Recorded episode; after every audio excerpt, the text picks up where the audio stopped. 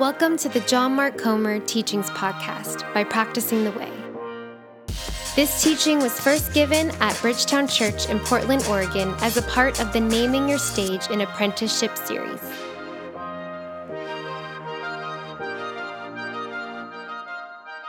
And please turn your Bibles to Psalm 42. Psalm 42 as we continue our practice on naming your stage of apprenticeship. As the deer pants for streams of water, so my soul pants for you, my God. My soul thirsts for God, for the living God. When can I go and meet with God? My tears have been my food day and night. While people say to me all day long, Where is your God? These things I remember as I pour out my soul.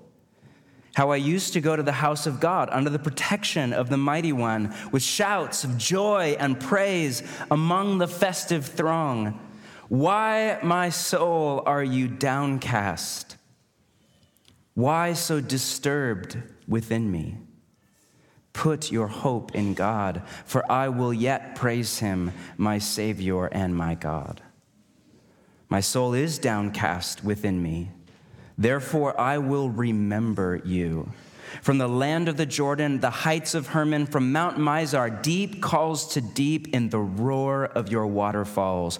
All your waves and breakers have swept over me. By day, the Lord directs his love. At night, his song is with me a prayer to the God of my life. I say to God, my rock, why have you forgotten me? Why must I go about mourning, oppressed by the enemy? My bones suffer mortal agony as my foes taunt me, saying to me all day long, Where is your God? Why, my soul, are you downcast? Why so disturbed within me? Put your hope in God, for I will yet praise him, my Savior and my God. You're sitting here in a room full of people caught up in the presence of God. All around you, people are singing. Some are even shouting for joy. A few, you look around, are weeping, but not you. You feel all alone in a sea of people because you don't feel much of anything. When you turn your mind to God, it's like there's a blank screen in your imagination. When you look up, it's like there's a wall between you and heaven. When you look inside your soul, it's like there's nothing there, just an empty wasteland. And you just don't really feel God's presence. And you feel crazy. You think, what is this? Is this me? Is it just uh, like my personality, just like the curse of my Myers Briggs type? Or is it sin? Or am I just not practicing enough of the spiritual disciplines? Am I not just serious enough like the people around me? Or worse, is this God? Is he cruel? Is he not this God of compassion that Jesus claims he is? Or is he even real? Is this whole thing a figment of my imagination and a mass delusion? Are we just doubting together and calling it church? What is this? You have no category for an experience of God that feels more like absence than presence and you think you're the only one in the room. By the way, you're not. It's just that this is a taboo to talk about in church, in particular in a charismatic stream of church, which is bizarre because we, of all people, have such a high value for encounter, felt presence of God, experience. We're for all of that stuff. You think that we would be the first people to speak to this reality, but often we're the last, and so you feel like you're the only one. You feel like you have gone mad. When in reality, your experience could be a vital stage in the spiritual journey that pretty much all of us have to go through at some point in time. Now, to map out the terrain, there are all sorts of reasons that followers of Jesus, even in the room this morning, don't feel the presence of God in everyday life. I would argue that the number one reason is just hurry, busyness, and digital distraction. It's not, as the mystics say, the problem is not that God is absent, it's that we are absent. We're on our phone or online or in our Netflix queue or just late for work or in traffic, busy, busy, busy. And when we do slow down and put away our phone long enough to pray or show up for church or whatever it is, our mind is still just revved up to this frenetic pace and we can't come to quiet. Willard once called hurry the great enemy of spiritual life in our day. Not politics, not progressive theology, not ISIS. Hurry, the number one threat we all face to the death of our experience of the felt presence of God. Uh, but that's, by the way, a whole other teaching, and you've heard it before, and you will hear it again from me. Another reason is sin in the language of the New Testament. Again, not Portland language, but New Testament language. Jesus in the Sermon on the Mount said, Blessed or happy are the pure in heart, for they will see God. You could reverse engineer that to unhappy are the impure in heart, for they will not see God. Now, to clarify, Jesus never said that at all, but the idea does run through the teachings of Jesus, the writings of the Old and the New Testament, that there is, at some level, and there's grace to frame this whole thing, but still, there is a reciprocal relationship between our experience of the felt presence of God and whether we honor or dishonor God with our mind and our body. The analogy, of course, breaks down, but I think of my lovely wife down here. We are in covenant together. She is by nature loving and compassionate toward me and with me to the end. But when I sin against her, she's still with me. We still inhabit the same house, but there is an emotional and relational distance between us, even as we are together in the same home, until I come to repentance. In a similar way, when we persist in sin, and we all sin, but I mean when we persist in it, we forego the sense of God's felt presence in the temple or the house of our body. But again, that is a whole other teaching, one you have heard before and will hear again. Third reason is the demonic. There are multiple examples in the Old and New Testaments of demonic powers creating a block between heaven and earth. Cue the story of Daniel and his 21 days of prayer and fasting with nothing from God. Many think this is the best diagnosis of Mother Teresa's experience, if you're familiar with her or her context in Kolkata at all. But again, that is a whole other teaching. The teaching that I want to give to you this morning is about another reason that many people don't feel the presence of God. The seasons of our life when, yes, we're human and we sin, but we're not in person, sin per se. And yes, we live in a city and we have a phone and we get stuck in traffic and we have hurry, all of that. But that, that's not really it. We feel like we come to quiet in our mind and have a basic sense of the unforced rhythms of grace. And it could be the demonic, but as far as we can tell, it's not. But still, we just don't have the felt sense of presence that we used to. Our experience of God is that of the poet right here in Psalm 42. As the deer pants for streams of water, so my soul pants for you, my God. My soul thirsts for God. Now, most people misread this song due to a beautiful song that was put out in the 70s. And most people interpret this to mean, God, I thirst for you, I desire you, as if that desire is a good thing. But notice that is not quite the imagery of the poet. The imagery is of a deer in the desert who is dying of thirst and comes to the river to drink, but it's bone dry. There's nothing there. In the psalm, thirst is a bad thing, not a good thing. It's something we don't want, not do. There are Psalm 42 seasons in our life with God where we call the desert home, where we thirst for God, we desire the felt presence of God. But when we come to the river, so to speak, when we come to church or to prayer or to the scriptures or to our community, silence, solitude, whatever it is, Sabbath, when we come to the river to drink, it's bone dry. We feel far more of God's absence than his presence. Like the poet, we remember seasons in the past. I think of that line, verse 4 I used to go to the house of God under the protection of the mighty one with shouts of joy and praise among the festive throng. I remember when I was at church, I was there, Bridgetown Church that morning, hundreds of people. I was singing along with the best of them, smile on my face. And now I just don't feel anything. I would kill to have that feeling back.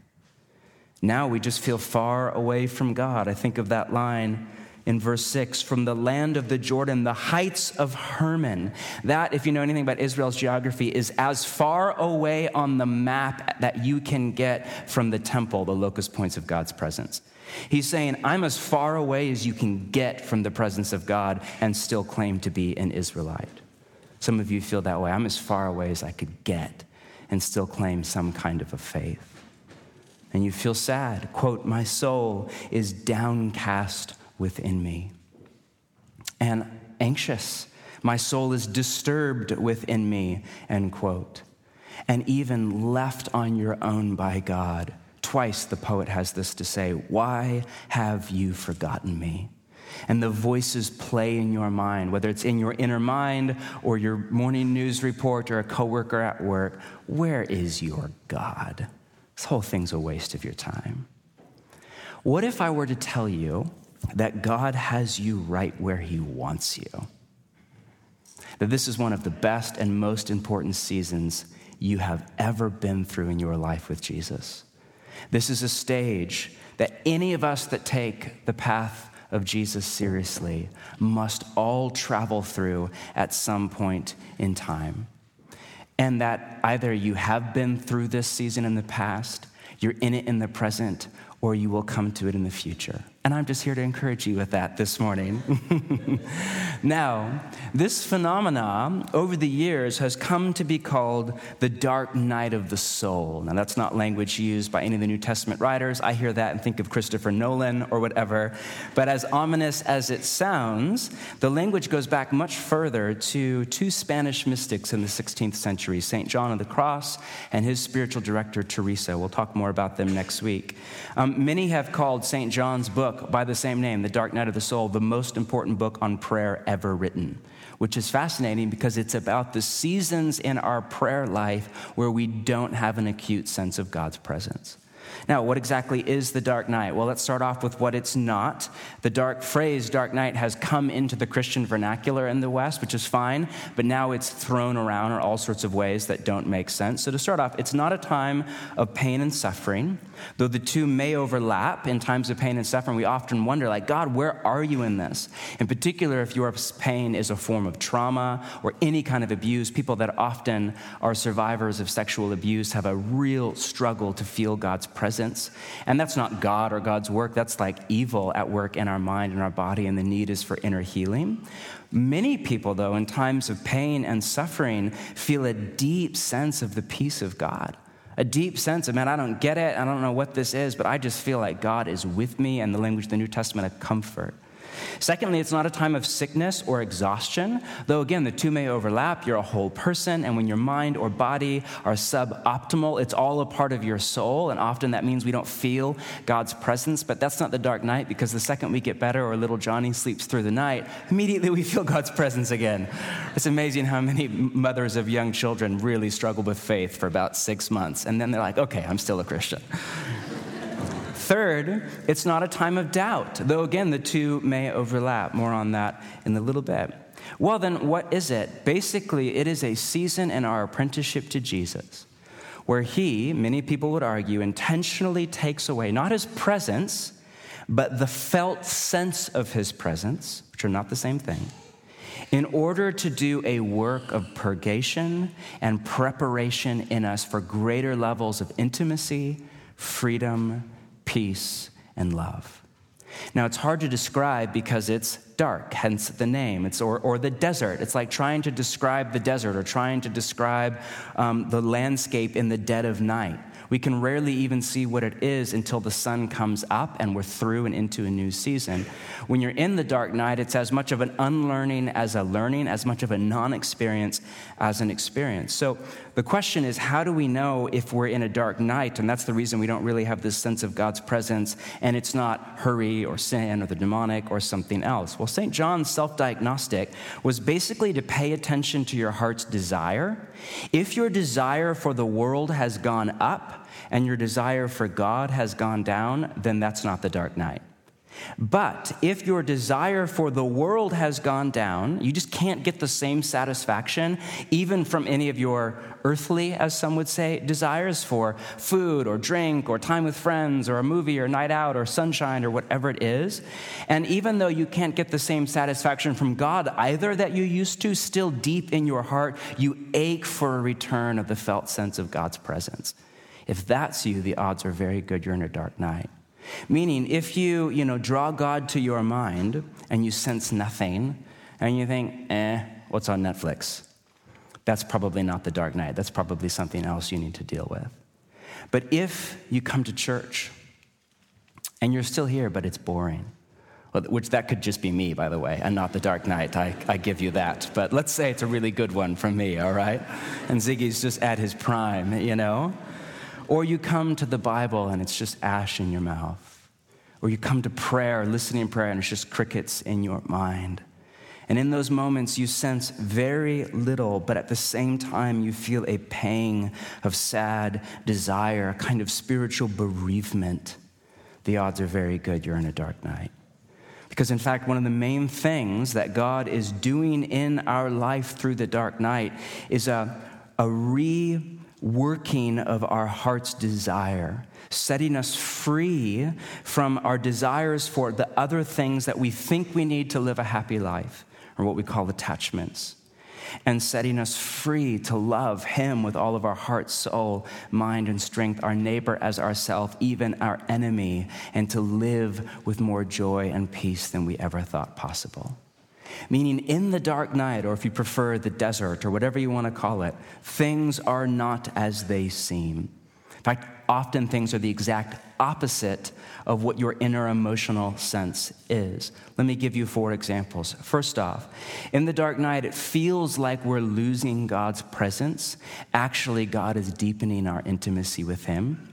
It feels like we're farther from God, not closer, but that's because early on in the spiritual journey, we equate our feelings of God with God Himself, when in reality, feelings are nothing more than messengers from the kindness of God's Spirit. Hence, people get stuck in immaturity when they think they are worshiping God, but really they are worshiping the feelings they get from God. To mature us, God has to, in grace, teach us to walk by faith, not by feelings. And the best way to do that is to take away those feelings for a season of time and see what we do. Do we run back to the world? Do we run back to sin to look and feel good? Or do we stay in it, waiting on God? This is kind of the pattern of pretty much any form of intimate relationship. Think of any couple in love. I think of when my wife and I were dating 20 years ago now. I mean, we literally never ran out of things to talk about. We could talk for hours, for days, for weeks at a time. Every time I was just, just the idea of her came to mind and I would begin to tremble. True story. Like, this was back in the day. We're so old and so old fashioned that we didn't have any cell phones when we started dating. Remember this? And she had this super old fashioned thing where she's like, a man should call a woman, a woman should not have to call a man. That's her thing, not mine mine. That's her family of origin. Don't judge me, all right? And so I remember before I would call her, like waiting by the phone, and I would, like, this is my personality, I would sketch out conversation points just to make sure there was no lull, right? Just to make sure, because there's nothing worse than like you really want to marry somebody and you just can't think of anything to say. So I literally had a pad open. I remember I would shake as I would like pick up the phone and dial back in. So uh, you're like, you're really old, aren't you? And weird. Yes, I am.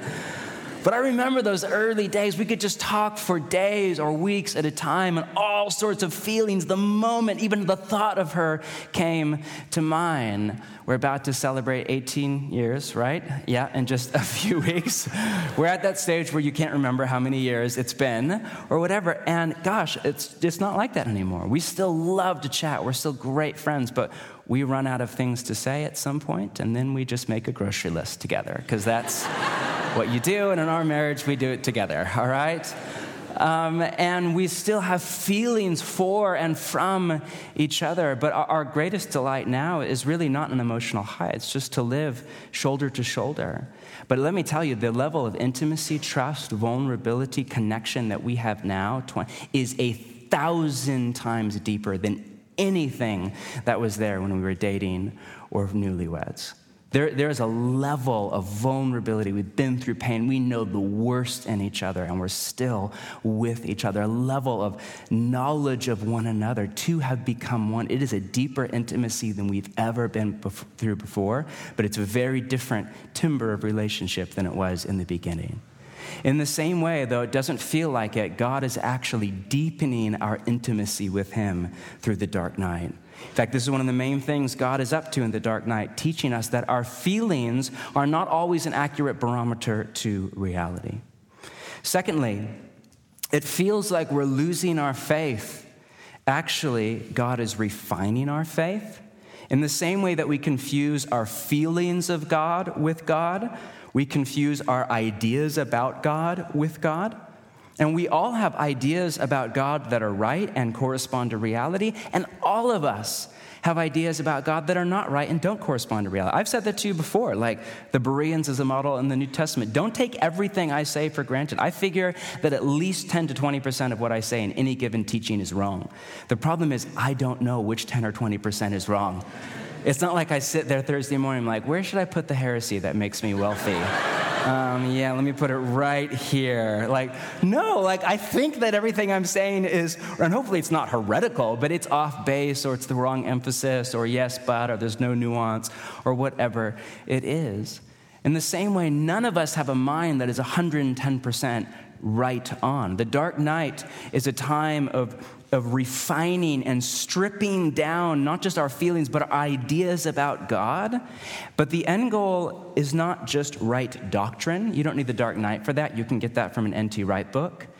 The end goal is a heart posture of trust in God Himself, not in our feelings or our ideas or the ideology that we have about God but what in the writers of the Bible call his name, who he is. Now, don't misread that as some progressive thing. You know me, I'm orthodox to the core. That's not called into question at all what I think to be the writings of the New Testament, which I still, of my own free will, choose to live under as an apprentice of Jesus and trust as a signpost to reality.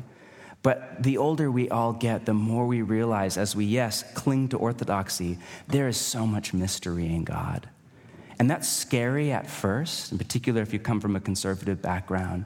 And one of the things that Dark Night is doing is just refining that anxiety, that arrogance that we all have about our ideas about God to move us to a deeper place of trust in God Himself. Third, the Dark Night feels like we're regressing in our maturity. Actually, we're progressing it's over my pay grade to explain how this works at a psychological or even spiritual level, but there's something about the phenomena of the dark night. And maybe it's just that we spend so much time soul searching, but we become more aware of ourselves as we really are, of the good and of the bad and of the ugly. Before we were aware of our behavior, but now we're hyper aware of our motivation behind our behavior and just how narcissistic it is. Aware normally by this, this time you've been well loved by God for a number of years, and we're more aware than ever of all the ways that we do not mirror and mimic that same love to others in our close circle. Something about the dark night is like a mental picture of our life with no filter on it, no Instagram, no VSCO, none of that, just as we actually are. What if God is graciously, in love, exposing our sin so that we can see our emptiness apart from Him and realize we can't save ourselves? Spiritual formation is not a self help improvement project with Jesus there to baptize your endeavor. It is a spiritual journey where we just say yes to what God is up to in our life. More than that, God is often cultivating a greater capacity for awareness and sensitivity, not just of our own sin, which is what we feel in the moment, but of Him. Teaching us how, more on this next week, to see past our ideas and feelings of God to join God Himself in His love. And so a profound knowledge of self comes out of this time, as does a profound knowledge of God and His love. Even though it feels like it's just exposing how messed up we are, actually, it's elevating our consecration, devotion, or if you prefer in the language of the New Testament, our holiness. It's a kind of purgatory, but in this life, not the next. Now, again, that might sound weird to you. Protestants all, for the most part, misunderstand the doctrine of purgatory as a Catholic idea. But if you actually read a good Catholic theologian make a case for purgatory, it's one of the most compelling things you'll ever come across.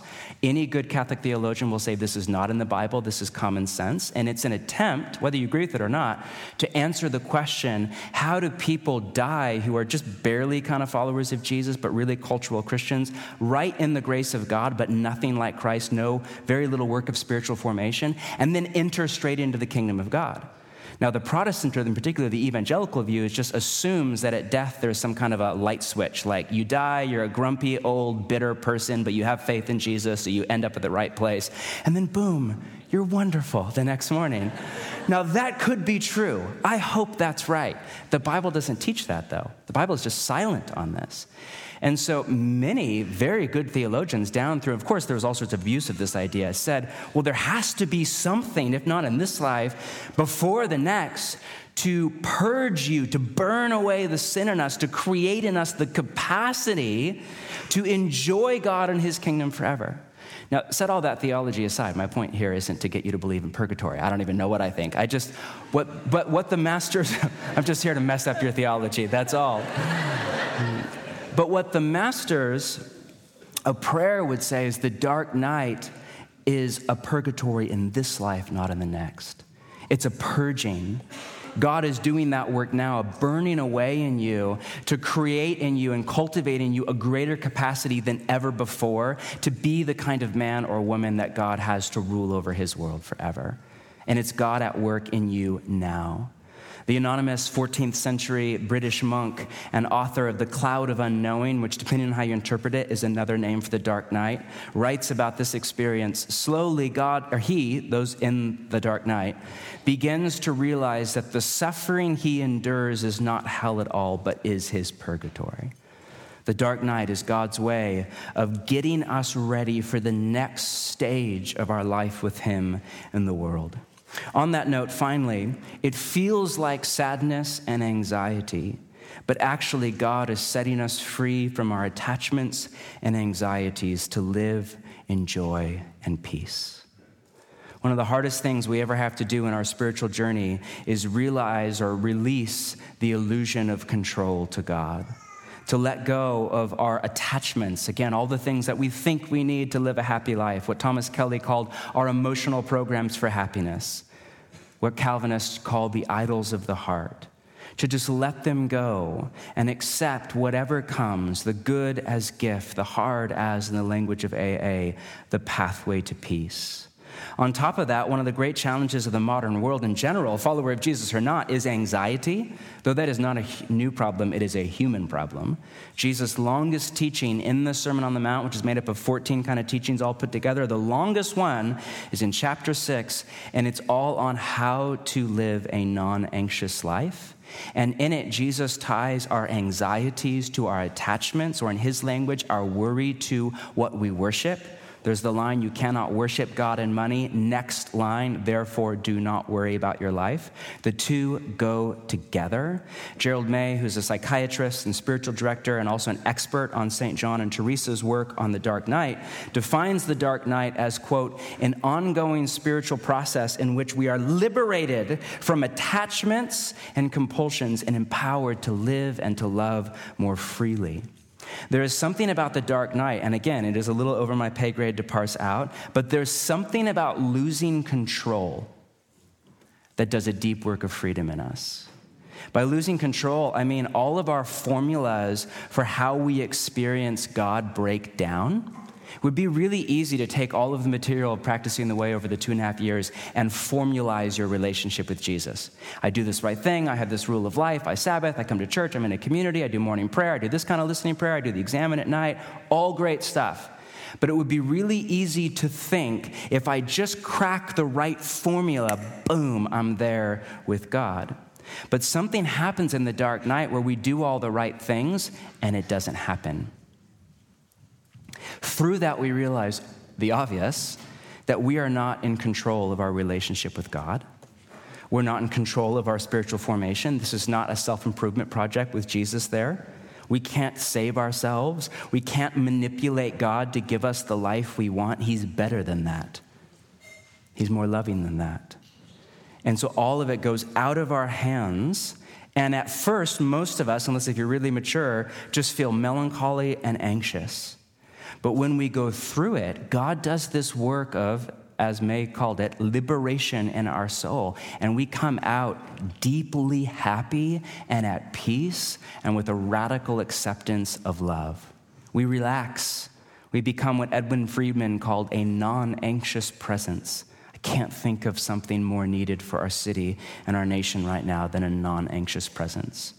You know, in America, we have a high value for passion and charisma, which is fine, but as my British friends all like to say, intensity is not a fruit of the Spirit, which I love. One of my, or my all time favorite Catholic writer is Ronald Rolheiser. And in his framework, there's four main things that God is up to in your life. You know what the fourth one is? He calls it mellowness of soul. I love that. One of the four main things God is trying to do in your life and mine is mellow us out. In the dark night, God is mellowing us. He's gently just forcing us to relax, to slow down, to let go, to stop striving, and just put our trust in Him. Think of older, wiser followers of Jesus. They are pretty much to a T calm and at peace and stable. They walk into the room, or you sit down with them for coffee or a therapy session or a pastoral meeting or whatever, and you just, lit- I will have this happen to me. I will literally feel my heart rate slow down to match theirs. I love, as a person that is not yet a non anxious presence, I love to be around people like that. I was just in the UK a few days ago at this kind of gathering of all sorts of people from all over England, and they invited one of the main church leaders in the world that most of us had never even heard of. He's a Nigerian pastor, Pastor Enoch. One of Time magazine just called him one of the 20 most influential people in the world. He leads a monthly prayer meeting in Nigeria for a million people. The pre-gathering prayer, I feel great. If 25, we had like over 25 people at pre-gathering prayer this morning. I felt amazing about that. Their pre-gathering prayer, Gerald, has 250,000 people. And that's the monthly one, not the annual one, which is over 3 million people, right? So, and he's full on Pentecostal. I mean, full, the whole thing. But it was the most striking thing, because there's a package that you expect with the Pentecostal, you know, leader, national leader, 20 most, you know, influential people in the world. He was one of the most calm, non-anxious, mellow people I have ever been around. He prayed for me in a moment, put his hands in a gentle way on my forehead, and there was just this peace. That is not the one off odd notice. That is what most people like become like as they follow Jesus in time. Many of them, you know how that came about? It came about through suffering and through things like the dark night. Now, if you're here and you're thinking, John Mark, how do you know all of this? Well, unfortunately, not just by reading books, which I would be fine to just read books and give you a summary but from personal experience. I've been in this um, twice, and I'm in it right now, and it's been a while. It's been, this one in particular, without a doubt, the most difficult season that I've ever been in with Jesus in my relationship with God. It's really weird for me because I'm the pastor at a church. So, like, my job is to help people feel the presence of God. I've thought about taking a leave of absence, but I have no marketable skills. and uh, so here I am to teach you. Uh, no, I have thought about it. I do have, in theory, I could do something, but I feel like you did this to me, so this is your responsibility, you know? But in all seriousness, as hard as it has been, I'm into it long enough now to see the goodness of it and even to recognize the work that God has already done. And I don't know how long this will last. But I honestly love Jesus more than I have ever loved Jesus in my whole life. My desire for Jesus is deeper than it's ever been. I feel more free of my attachments and my anxieties and the things I used to worry about and think were necessary to live a happy. I feel not 100% free, but more free than I ever have. I feel more humility, more aware of the lack of a formulaic reality to anything. And I feel more at peace and at rest than I have ever been in my whole life. Now, I don't know how many of you are at this stage. Um, a spiritual director that I know who spent years on staff at a church said, in her opinion, at any given moment in any given church, 20% of the church is in a dark night of the soul. I have no data on that. I have no clue if that's close to the mark because, again, it's a taboo. Most of us feel like we have to hide. And so I just have no way of knowing what that number is, which is tragic. If you hear nothing else today, hear this you are not alone. You do not have to hide. And this is God at work in your life to grow and mature you into a greater freedom to love and joy and peace. A young monk once came to Thomas Kelly for spiritual direction. And he said, you know, Thomas Kelly, if you know his works, a Catholic kind of master of prayer. He said, Man, I just, when I pray, I don't feel God's presence like I used to. I, I, I think I'm doing all the right things. I don't think I'm in sin. What's wrong with me? And Kelly said to him, God is wrong with you. I love that. Early on in my dark night, I made an appointment with Father Gantz on the other side of the river, or this side of the river, sorry. And uh, was a Jesuit priest in town. And, you know, in many ways, um, the Jesuit order and the Catholic devotional stream has such a high value for prayer in the same way that Protestants made the Bible the center of devotional life. There's a stream of the Catholic Church that made prayer the center of devotional life. So they just have a lot to offer on this kind of a thing. So I made an appointment and I said, I, th- I, think I'm in a dark night, but I'm not sure. And after a conversation, he said, Yes, you absolutely are. And then, of course, in typical me fashion, I said, All right, so how do I do this well? I don't want this to last a minute longer than it has to. I hate it. How do I just like kill it at the dark night? Like, I have my notepad out. I was like, what, How do I do this? And he said one line to me that changed everything. He said, John Mark, the dark night isn't something you do. It's something that God does to you. St. John called it the quote, passive dark night. The dark night is a great example of passive spirituality. It is something that God does in us, and our job is basically just to welcome in trust and in faith and do our best to cooperate with what God is up to. So, whether it's 20% of you or 2% of you, just really fast before we end, a few very practical thoughts, emotional thoughts, but very practical thoughts on how to cooperate with God in the dark night. First off, rest. Don't try harder. Like to feel God's presence, you know, I'm all for the spiritual disciplines. You clearly know that.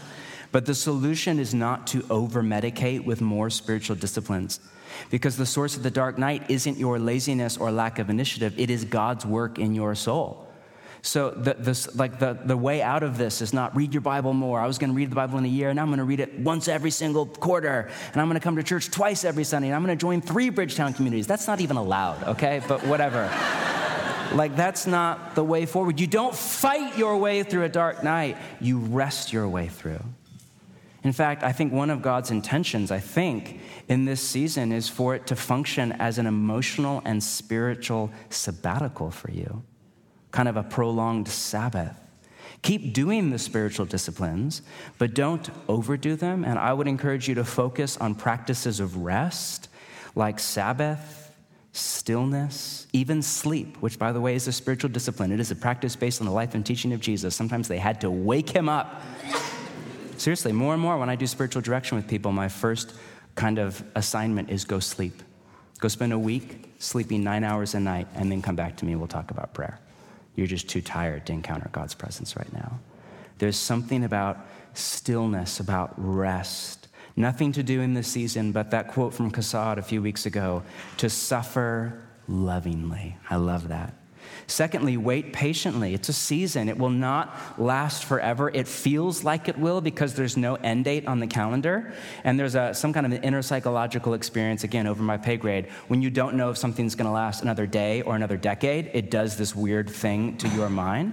But St. John, listen carefully, his hypothesis is, and this is not chapter and verse in the Bible, so you're welcome to disagree, but his hypothesis was if you ask God for the dark night to end, God just might answer your prayer, but you will go backward in your maturity and get stuck, not forward. So when that came to my mind, that changed my entire prayer life. From God, take me out of this, wrestling, like wrestling with God kind of thing, to God, take me through this.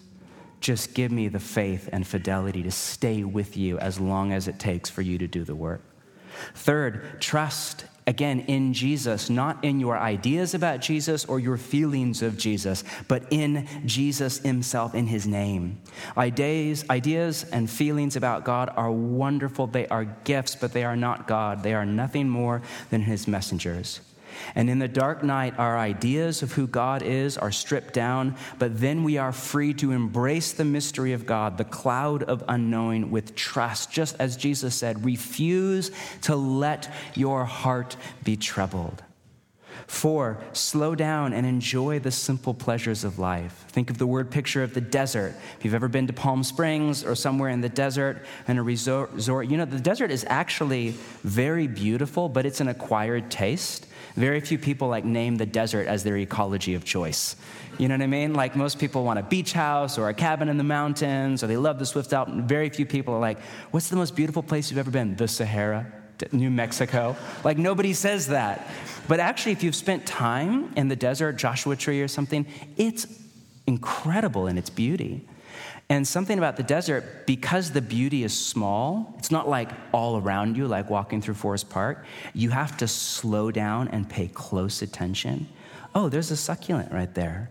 Well, look at the variation in that rock. Look at how that sand is almost pink. Look at how it looks in the sunrise compared to midday to sunset. And you actually have to slow your mind and body down to savor the beauty and the goodness of the moment. I think in the dark night, that's how we move through it. Slow down, savor the little things, practice gratitude. This can be a joyful, believe it or not, season in your life with God. Five, don't doubt in the desert what God said in the river. Right after Jesus was baptized in the Jordan River, and God spoke over him, This is my beloved Son, on whom I'm well pleased. He then goes into the desert, as you know, where the enemy then spoke doubt into his mind. If you are the Son of God, the very thing God just said, this is what you are.